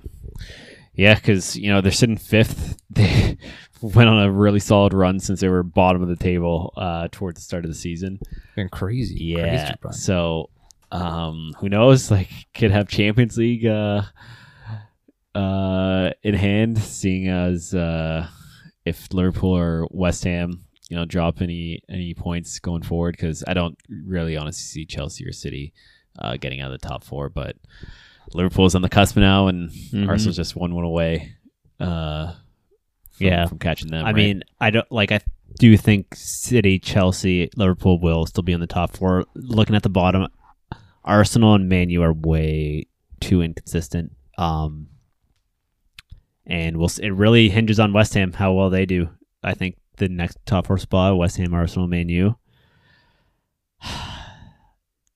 I would. I'm Go ahead. thinking with. I think West yeah, Ham. you like know? West Ham? You know. West Ham's been more like a together team though. Yeah. more, Yeah. more often than not. Like more often than Arsenal United. Like you said, consistency is huge. Mm-hmm. I mean, like West Ham's not putting together like strings of ten wins in a row, but they're not going to drop four. Yeah. They're not going to, you know, they're not going to lose. They're not going to escape with like two points out of a possible eight or something. Yeah. Where we've seen Arsenal and United, United do that They both have, times this like, season. Man U. Man U's Yeah. recent Yeah, form. exactly. Three I mean, losses, one win, one draw, last five games. And with West Ham, they have David Moyes, who's been there before. Like he's gotten Yeah. Everton into Champions League. He knows what it takes. So he's, you know, they keep saying it like when you win the league once, like you know how to win. Like you just know how to win. So I think David Moyes knows how to, you know, keep a top four spot. So, you know, he'll drill it into the West Ham Yeah. field. It's like, no, like we have to win against Burnley. Like Mm. we have to, you Yeah. know. Most teams should win against Burnley. Yeah, everyone's rooting against Burnley right now. But yeah, just just looking at it, um, you get the massive game with Liverpool Arsenal um, coming up. Uh, they're playing each other next. It's like we scripted So- it. Yeah, who knew? It is But- after international break. It is after Yeah, international. so we'll break. have the the two weeks off. so play resumes uh, next Saturday. Sorry, not next Saturday. Saturday, November twentieth. right. Uh, is the next slate of games. So I thi- if the- Arsenal beats Liverpool, that would be a massive. that would be huge. that would that would just turn things. Just forget everything I just said. That would really turn everything on its head. 'Cause uh, I mean- that- yeah, Like, Obviously, like Chelsea being in first is crazy. Like I love that, but I think my story of the season is Arsenal like coming back from death. Coming Like, back from like I'm the not even bottom. kidding. Like I, I feel like I'm a I'm a dumbass for like how we spoke in the first like four episodes of the show here because like we were just you know burying Arsenal. Well, six I mean, feet when you deep. go what like three three losses at the oh, they're start? brutes. yeah, they didn't even They're- score a they're goal first terrible. month Yeah. of the season. Yeah, they did the whole month. Yeah, they they went goals in the No whole month. goal of the month. um, to where to where they're at now. I mean, like kudos to Arteta. Like Chelsea's biggest rival is Arsenal, or one of them. Yeah. And like, I mean, I'm not a huge Arsenal hater. Like the past Arsenal with Henri and like Vieira, I love watching them play. Yeah, Um, so I'm not pissed to see them up this high. I'm very surprised again, like based on like how they started the season. But it wouldn't surprise me if they win the fifth place trophy again for like another. I the don't know, bajillionth season. in Eight- a row. Well, I mean, Time on that 10 would be years, like- considering how they've done. If No, they- it would be an accomplishment. it would be an accomplishment if they're like at the end of the season fighting for top four. They're like, okay, like even if we're just in there, like that's huge. Yeah. con- and considering yeah, where I they mean, were. they can take it as a big positive because you know, being in the situation they were in, where they're at bottom of the table, and then they worked back and got here. It's kind of like no matter what season you go into, no matter how bad your start is, you know that you've done it before. You can do it again, and you can get back and compete for top four. Mm-hmm. So- They like just like for last season's uh, looking at last season, they won their last five games and still finished eighth place. Yeah, it's pretty bad. like running on, going on a run like that. So like finishing in eighth place last season was obviously way down. They could have been way worse off if they didn't rattle Mm-hmm. off those wins last year. So it's obviously a down season, and I didn't expect them to make. I mean, it's hard to say even like a comeback because like they were so down at the beginning of this year too. But Yeah. I did not expect them to see them in this top five, maybe top six, even if they didn't have their poor start to the season like they did. Yeah. I thought they'd maybe be more consistent, like you know, three wins, five, like five draws, and like three ties or something, or if, sorry, and three losses, like at the start, of, like at this point of the season or something. I thought they have more draws and wins, because that's how like Arsenal plays a lot. But to have six, two, and three record at this point in the season, and having like two in those three losses in the first, sorry, those two draws and three losses in like the first six games of the season Yeah. is actually crazy. Yeah. So what a run of form that they've had, Oh yeah. and like no one's even like really standing out except for that Emil Smith Rowe kid. Yeah. Like he's Yeah, been he's- playing he's- lights out for them. Tearing it up for them right now. Um yeah, and it's good to see. I mean, especially all the young talent they have. Mhm. Um, if they can get and just you know keep them, you know, don't sell off your your big stars coming up. I think that'll be good for them long term. So hopefully they stay and they can get back to the Arsenal glory days Mhm. somehow Yeah. because they they need to win a trophy for their fans. Yeah, they really do. I mean, like winning FA Cup is not like what it used to be. Yeah. like that used to be like, the big one too. Like before the Premier League kicked off in the '90s, winning the FA Cup in like the '70s and '80s and like '60s, even way back then, w- was like winning Champions League Mhm. because I think back then like the teams were more even. I guess yeah, like it wasn't like you had a top five in the Premier League and then they were like just they were giants, and it's obviously between all English divisions. So Yeah. you got a tournament of you know hundred teams, and yours comes out on top. Like that's that's crazy. Yeah. And a lot of times back then, I think it was like a Division Two side. yeah, Like it wasn't always United or Newcastle or Liverpool in the '80s, like rattling off FA Cup wins. Mm-hmm. yeah. There was a lot more passion behind it. Now it's kind of died off, and now you have the Carabao Cup, and you Yeah, have the all those EFL things, Cup, yeah. and you have the Cuppity Cup Cup Cup. Yeah, you have so many, right? the EFL and the Carroll Cup the same? I don't know. I call it two different things because it's not. I don't even know if it's called if yeah, it's I'm pretty sure titled the that same is one. Yeah, Carabao Cup anymore. I don't know. Carabao used to be like- Chelsea's sponsor, so I just it's always in my head. Carabao, Carabao. yeah, Um, but they have all these other like cups that are now taking away from what the Yeah. FA Cup used to be. right. Yeah, it's still it's still hardware for your team, but it's not the big one. No, I mean, rarely teams only care about winning winning the Premier League. Carabao, What? Carabao. Carabao and the EFL are the same. Funny, really funny. Teams only All teams really care about. Carabao, the Carabao. No, like winning winning Premier League. Um, but even if you're City, I mean, yeah, like you said, like they they do want to win Premier League, but they really want to win Champions League. Champs, yeah. like that's their Mm-hmm. Mhm. that's their standard. Um, I'm sure if you ask City if they would rather win Champions League or Premier League, they'd for sure say They'll Champions say the Premier League, but Pep's They'll like, mean- I, they'll Pep's like mean I Champions, have yeah. to win. Champions. Depends who's League. asking them. Like, I have to win Champions League. if it's Yeah. like a pundit from England, he'll say the English, the, the Premier League. If Oh, it's yeah. a guy from like Spain, he's like, I must win Champions League. yeah, must win. Um, but yeah, so it's really shaping up, and just just even looking at this top ten, um, you know how competitive this is right now. I know. It's a hodgepodge of teams. Too. Yeah, Yeah. like those bottom like six to ten. Look There's at that. some funny names down there. yeah. You got Brighton Wolves. Wolves Wolves Wolves- making it- Wolves Wolves making making a a rese- sneaky, A sneaky resurgence. comeback. Yeah. Yeah. I want- you think Nuno's going to go back? Well, probably not actually. Yeah. now it's like hey, I'm back because didn't work out. It's like really? we're actually doing okay right now. yeah, Like, take a We're doing- walk. We're doing fine. Like, he built that team, but take a walk. Yeah. But yeah, I mean, it. I just, I really love how competitive it is, um, with all these top sides because it's, it. I didn't really. I mean, say I didn't like it, but it just, it was what it was when you just had, you had Chelsea, Liverpool, Arsenal, Man U before like City got big. You just had your top four. oh, that were like gonna make it was like Champions League. It was so divided, Like se- seven years in a row, just like those, Yeah. like those teams. so divided. Everton got fifth. Everton, Fulham was always up there uh, before they had their super big downturn as a club. Mhm. But it the table was always structured the same way. Yeah, And you know, it's way more entertaining now with how competitive it is. You don't know who's going to make top 4. I mean, you have a good idea of who your top top teams are going to be, but there's always a battle. Um which which I really like and you know, I I really want to hopefully get away from you just have your you, they even say it in commentary about like your your your big six um which is fine i mean a lot of it has to do with money but it would be nice to see where you just got you know a team like west ham or wolves where you just got a team that maybe doesn't have a lot of money but consistently compete for top spots Yeah.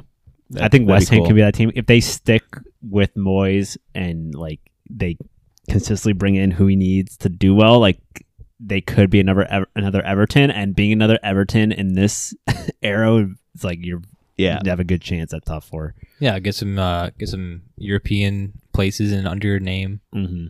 uh, even crack a Champions League uh, spot would be crazy. Um, for all the teams that we're talking about right now that are doing well, there's obviously the other side of the table. Yeah, it's that low bottomless pit down there. surprised to see you know Brentford's made a fall four losses in a row. Yeah, Tough, real tough. Um, some teams making some dramatic news. Uh, Norwich, I mean, probably saw this one coming. Mm, yeah, Uh, firing Daniel Farka, Farker, Farka. yeah. Um, I thought it was just funny the way that they did it. It was like right after their first win of the season. Yeah, Yeah, Like I they mean- beat Brentford and then they let go of their manager. I don't know. I kind of had a theory that maybe they told the team before the game started that they were going to relieve the manager of his duties, and that kind of like boosted their motivation for the game. Like, I don't Maybe. think it was like going to save their season kind of thing, yeah. but like maybe he came and pulled them aside and said, "This is my last game. I've already talked to ownership. Like it's obviously not going the right direction. You know, we're 0-2 and eight. Yeah. yeah. clearly this isn't what I pictured happening with the team. And then maybe they like, you know, play a little extra hard for him or something, or I don't Yeah. know. Who knows, I right? got a soft spot like that. Like I think it's like sappy, but it'd yeah, be a nice little I mean, it's tough. You kind of have to. Um, similarly with Newcastle, I mean, they had to. Still not happy about the way it happened, but you know, good on them. They got uh, Eddie Howe. hopefully. Maybe. I don't think it's official yet. Oh no, I don't I think he was in the building at the game too. Like it's I think it's almost kind of sealed deal. basically official. I think it was a s- it's not signed, sealed, delivered yet, I don't think. But But it's heavy speculation. Eddie Howe will be new, uh, the new Newcastle manager, probably announced. I mean, the upcoming days, I would think, yeah, with international break kicking off. that was you who called that, right? I did. I didn't Yeah. call it. I suggested. I said him to either Newcastle or, or United. Yeah, Mm. Um, Newcastle was the first suggestion I thought, just because I've seen him obviously with with Bournemouth and how he can take you know um, a smaller, I mean not a small team now with, with Newcastle, but yeah, a team that's like underperforming or underwhelming and kind of build them up to yeah. you know to become Premier League namestays for a couple of seasons. Right. Um, obviously, like the decline of Bournemouth sucked, and it was unfortunate. But um, you know, Eddie Howe, he obviously he had a lot more success than defeats, uh, Yes. than unsuccessful stints with Bournemouth. Mm-hmm. Uh, so I think if he gets a Newcastle gig, he gets back in the Premier League. One thing, and two, he'll have a budget come January if he gets appointed soon that could maybe make some impact for them Yeah. uh, I've been talking about it for a while now, like saying how I think Newcastle will have a tale of two seasons, pre Yeah. and pre and post January transfer. And I'm not saying they're going to make a huge splash and bring in like a hundred million dollar player, but I think they're going to move some talent around. And I mean, I'm not too familiar like with what Eddie Howe's style of play is, but he's going to have carte blanche basically to Yeah. pick pick and choose this team Yeah. um, hopefully, and hopefully he has the backing from the new ownership to be able to do so. I hope they're not like looking over his shoulder Yeah. at every waking moment because that's no way to operate either. No. Yeah, it'll be. I I've always liked him as a manager. Um, was pretty happy to see him take uh, take Newcastle. I was sad to see uh, uh, Stevie? Bru- Steve Brucey Yeah, Eddie Howe. because I always liked him. Um, but yeah, I'm really looking forward to seeing how this Newcastle project turns out. Just I just really hope they stay up. Like, um, I'm not to say that I'm indifferent about who goes down because I always feel bad when teams get relegated from the Champions League because it's the worst thing ever Mhm. for a club. Um, but I really want to see how this Newcastle thing pans out. Um, because I think if they get relegated, it's like disaster it's city. really going to be disaster. Yeah, he's city. actually Eddie Howe's not the manager of Newcastle yet. Um, and actually Aston Villa are looking to swoop him up. or are they? Yeah, Because yeah, they just got let, they let go of Dean Smith. yeah. yeah. So after- we'll see. I mean, big string of losses. Yeah, you you lose five games in a row at any point in the season, it's not going to Mm-hmm. Mm-mm. look very well. No. No. Um, with them though, it's like like you look at their lineup too, and they actually have like decent players, but Mhm. you lose Jack Grealish in the off yeah, in the off season, and you clearly don't replace a player like him. You can't replace a hundred million dollar player. yeah, Um, he was like the heart and soul of that team, basically. Obviously, like homeboy, yeah. youth academy again, captain of the team. Um, I mean, that could demoralize the team a little bit and the fan base. I think, yeah, they got some Yeah. money for him, but they didn't really spend. yeah. It's been too big. And uh, yeah, like I said, it's unfortunate. It's it is what it is, though. It's a tough gig to be a manager. I think it's probably one of the hardest jobs in the world at any Yeah. level of sport to be Yeah. a professional manager or coach, whatever. And um, I mean, you're heavily criticized for everything that you do. Like you could be, it's literally like rainbows and unicorns. Like one day, and then you make like one bad decision or one bad result, and like Yeah. you're sacked in like two weeks. Yeah, you Yeah. know, under the microscope Yeah. all the time. Very tough. So, um, but yeah, we'll we'll see. Um, I do hope Eddie Howe goes to Newcastle though.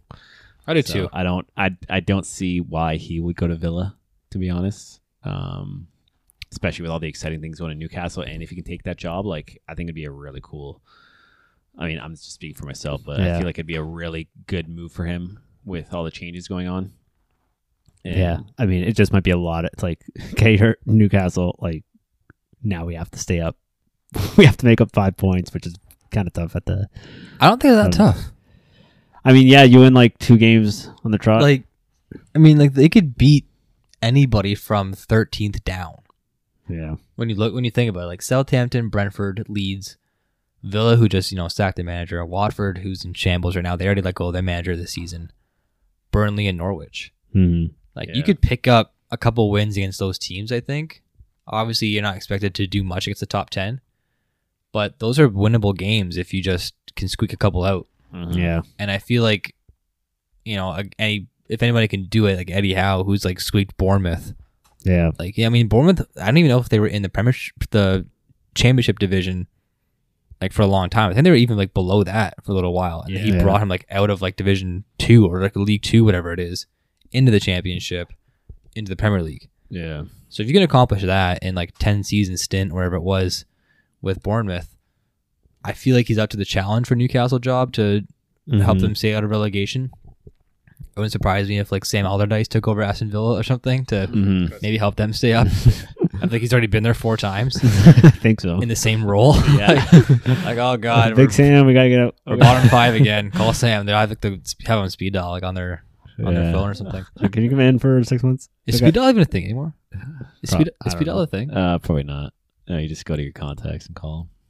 That's basically a speed dial. Them. Well, Yeah. that is yeah. I guess Everyone's you- on speed dial. Everyone, you're Everyone on speed you dial. I know. don't even know Oh, your number. just go to I Andrew. mean, yeah, I don't know anybody's numbers. no one knows anyone's number. I know my wife's number. That's about it. But Yeah. I had to memorize it eight years ago. I have to ask what Joe's number is all the time. I don't even know what it is. I know your number. I would hope you would know his number. Uh, I know my home phone number, and I think that's it. I know my. I, I think I can still get my home phone number from my old house, like twenty something years ago. Oh yeah. Like I still might well, know it, yeah. I mean, you had to call home how many times when you were a kid? probably a lot. Well, I was Yeah, in it's like I was like ten, Yeah. like no younger than ten. I was like eight or nine at my oldest in my old house. yeah. I still know the address. I still know like my grandma's number from like you know twenty years ago. Like Yeah. it's crazy how numbers can stick in your head. Do you, Yeah. well, I was thinking, do you think there's like w- w- messed up group chats like that we'd be just like shocked to see of like Premier League players? Like, I know because Rooney, Henderson, and Lalana are like best friends. It's like, is there just a group chat of like, why are these seven players just like in a group chat? Like, why did business It's talk? probably probably. hilarious. Yeah. yeah, I it's mean, probably the- hilarious. Think you, have, especially if they're all um, from the United Kingdom. Yeah, No thing. It's it's a city basically the size of, or it's a it's a area. I mean, United Kingdom's multiple countries, basically the size of southwestern Ontario, Mhm. and you got all these players who are playing this league together. Um, With double the po- Obviously- with double the population of Canada, like a Yeah, sixty something million or seventy million people. yeah. So obviously they're all like, you know, I think just as close as we would be with players in our league, if not closer, because Yeah. you know they they're just pros and they just hang out with each other, right? So yeah, I mean, this is probably a group chat with you know Reese James and De Gea and Rodri. like one of the three most random players. What a collection! what a collection of people. So probably not them. I just uh, it- What a you throw- collection of people. and it was actually kind of sad to hear this. Um, I was watching a thing on taking a pivot here. Uh, Aguero it was a video of him because I guess like his family's in South America. Right. He's like, yeah, sometimes like usually I just chill in my house, watch movies. Uh, sometimes I'll go to uh, dinner with uh, De Gea and uh, Otamendi. yeah, it's like They're what they do, right? crazy. Yeah. especially when your family's yeah in another country. That's why I think international players have it so tough because you're going to a foreign country, you don't know anyone. Like like Aguero, you're you know obviously in this like really nice house, um, but at the end of the day, it's like who you spend time with. Like you just be alone in this country that you can't really speak the language. Whereas Yeah. I feel like if the dream is if you're like Marcus Rashford, um, or um. Oh. Foden, you're homegrown in that area. Now you're playing for the professional club. You, Yeah, that's you're crazy. with all your friends who are already there. It's you know totally different. It's obviously way more enjoyable because at the end of the day, it's all about relationship, right? That's like like Reese James, Mason Mount, and Pulisic have all been the youth academy guys at Chelsea. Yeah. like since they were like kids. I think Right. Chilwell might have been there, Yeah, and then he left. I'm not totally sure about that, but I know like him and Mason Mount are really close.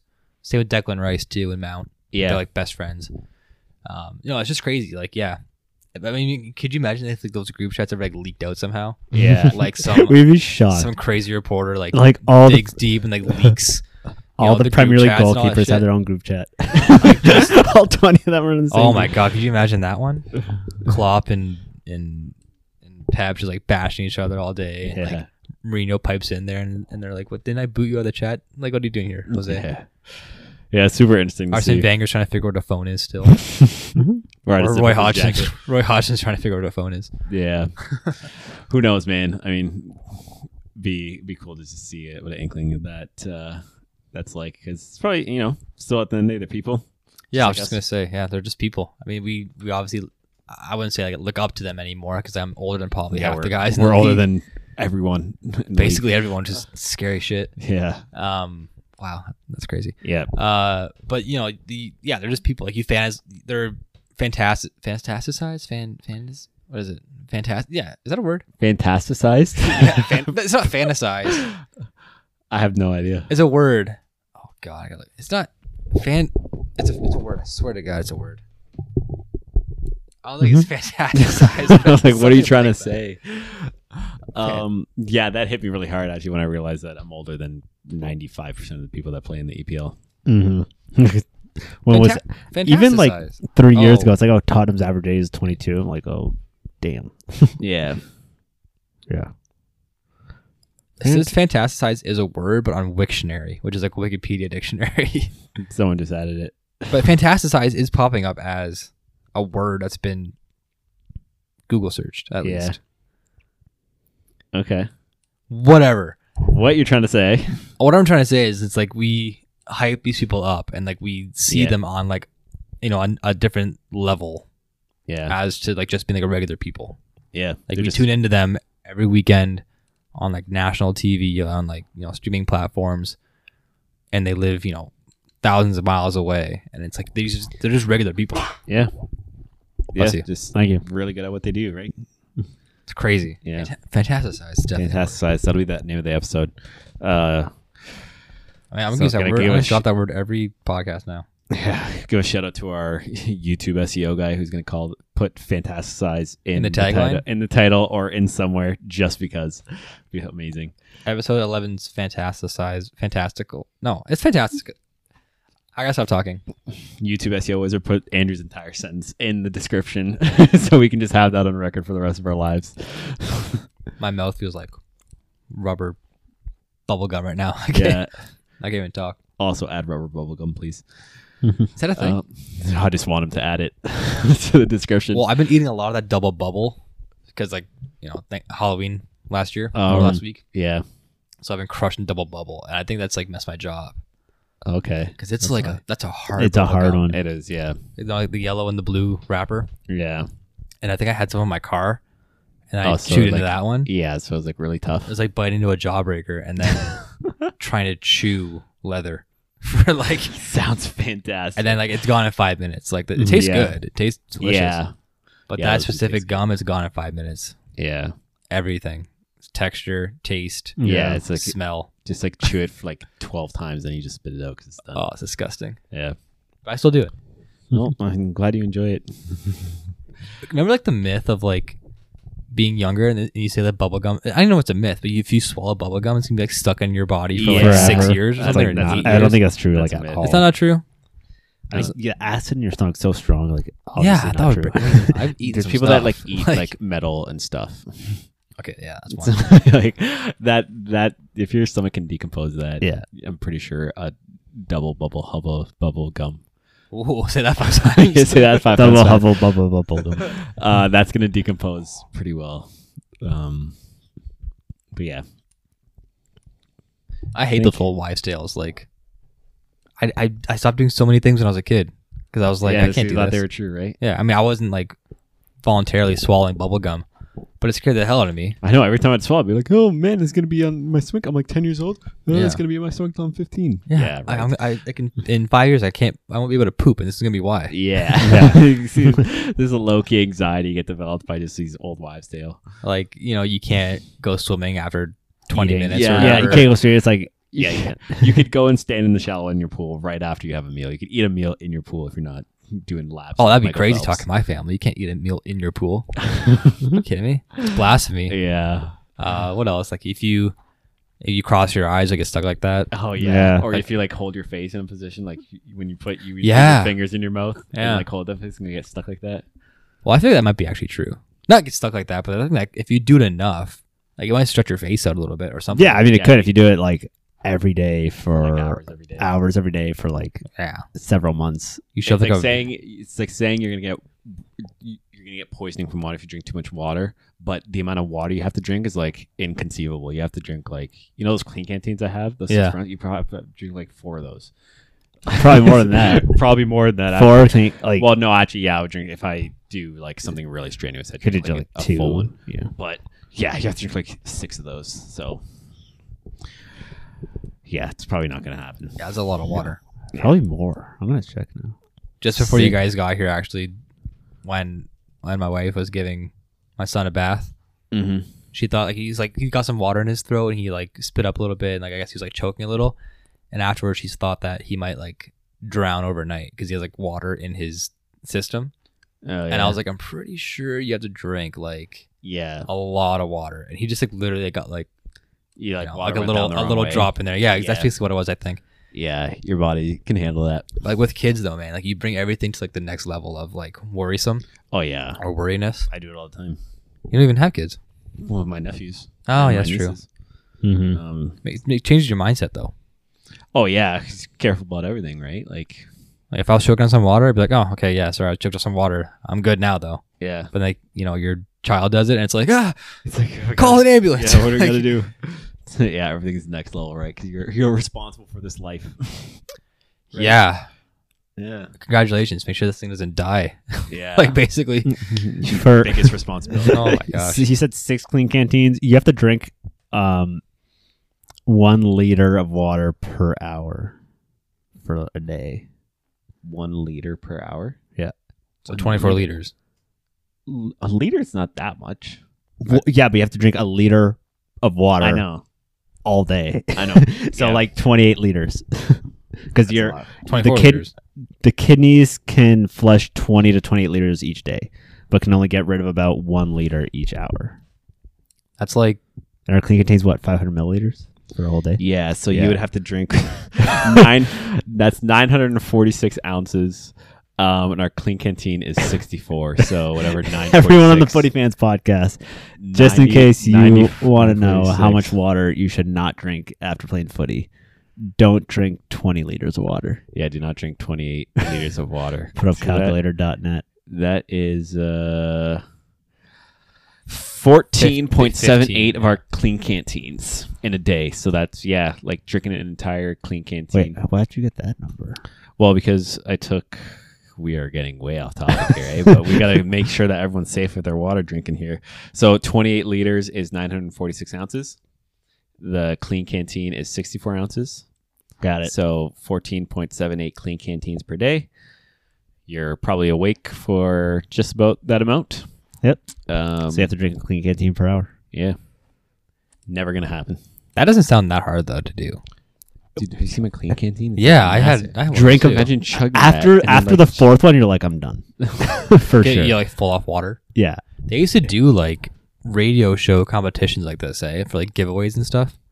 Like oh, we, like we're giving away, and I think this actually happened like years ago. Yeah, no, like an old lady died. 'cause she Yeah. drank way too much water. it was like I think she like wanted to win herself like an Xbox or something, yeah, and it was like some radio show, and it's like just drink water like Yeah. all day. I saw it takes a big gulp of water in my face. Yeah. Um, it's like drink like drink just ton of water all day, like you can't go to the bathroom. or something. That's like what it was. And she ended up like literally like this happened. Like she Yeah. internally drowned yeah, to like win her son an Xbox. Yeah, that's yeah. Because I think the uh your kidneys can't flush it out. I think Yeah. like I would I would try it, but then I would just I would go pee. yeah. You have to go pee, 'Cause right? I love drinking water. Yeah. Um. I mean, I wouldn't go to that extent. No, that's dangerous. So everyone, drink your water, but uh, Not too don't much. be silly. Yeah, this is a water endorsement. Yeah. Here we go. Water sponsor us. Sponsor us, water, please. big big water, come at us. Water. Um, all right, I think we're good. I, I think we're good. Mm-hmm. Uh, so like we said, international breaks coming up. Um, I think it's actual qualifying. I don't know if it's just um, friendlies. I'm not totally sure. Probably combination of both. Yeah, it usually is. Eh? It's like random, like like some random teams will actually be like international friendlies, and you'll have like um, you know, like uh, North American qualifying or something, and then it'll be like Africa will be doing friendlies, and half of Europe's doing friendlies, whatever it is. Um, so those will be taking place in the next two weeks. EPL is back the weekend of November the twentieth. Uh, we already set up a couple of the games that are taking place, but um, I think the big ones are going to be Chelsea and Leicester taking uh, taking place as the early game Saturday, and then Arsenal Liverpool is the late game on Saturday. Mm-hmm. Um, Sunday, Man City, Everton. Uh, it's always a good one to tune into.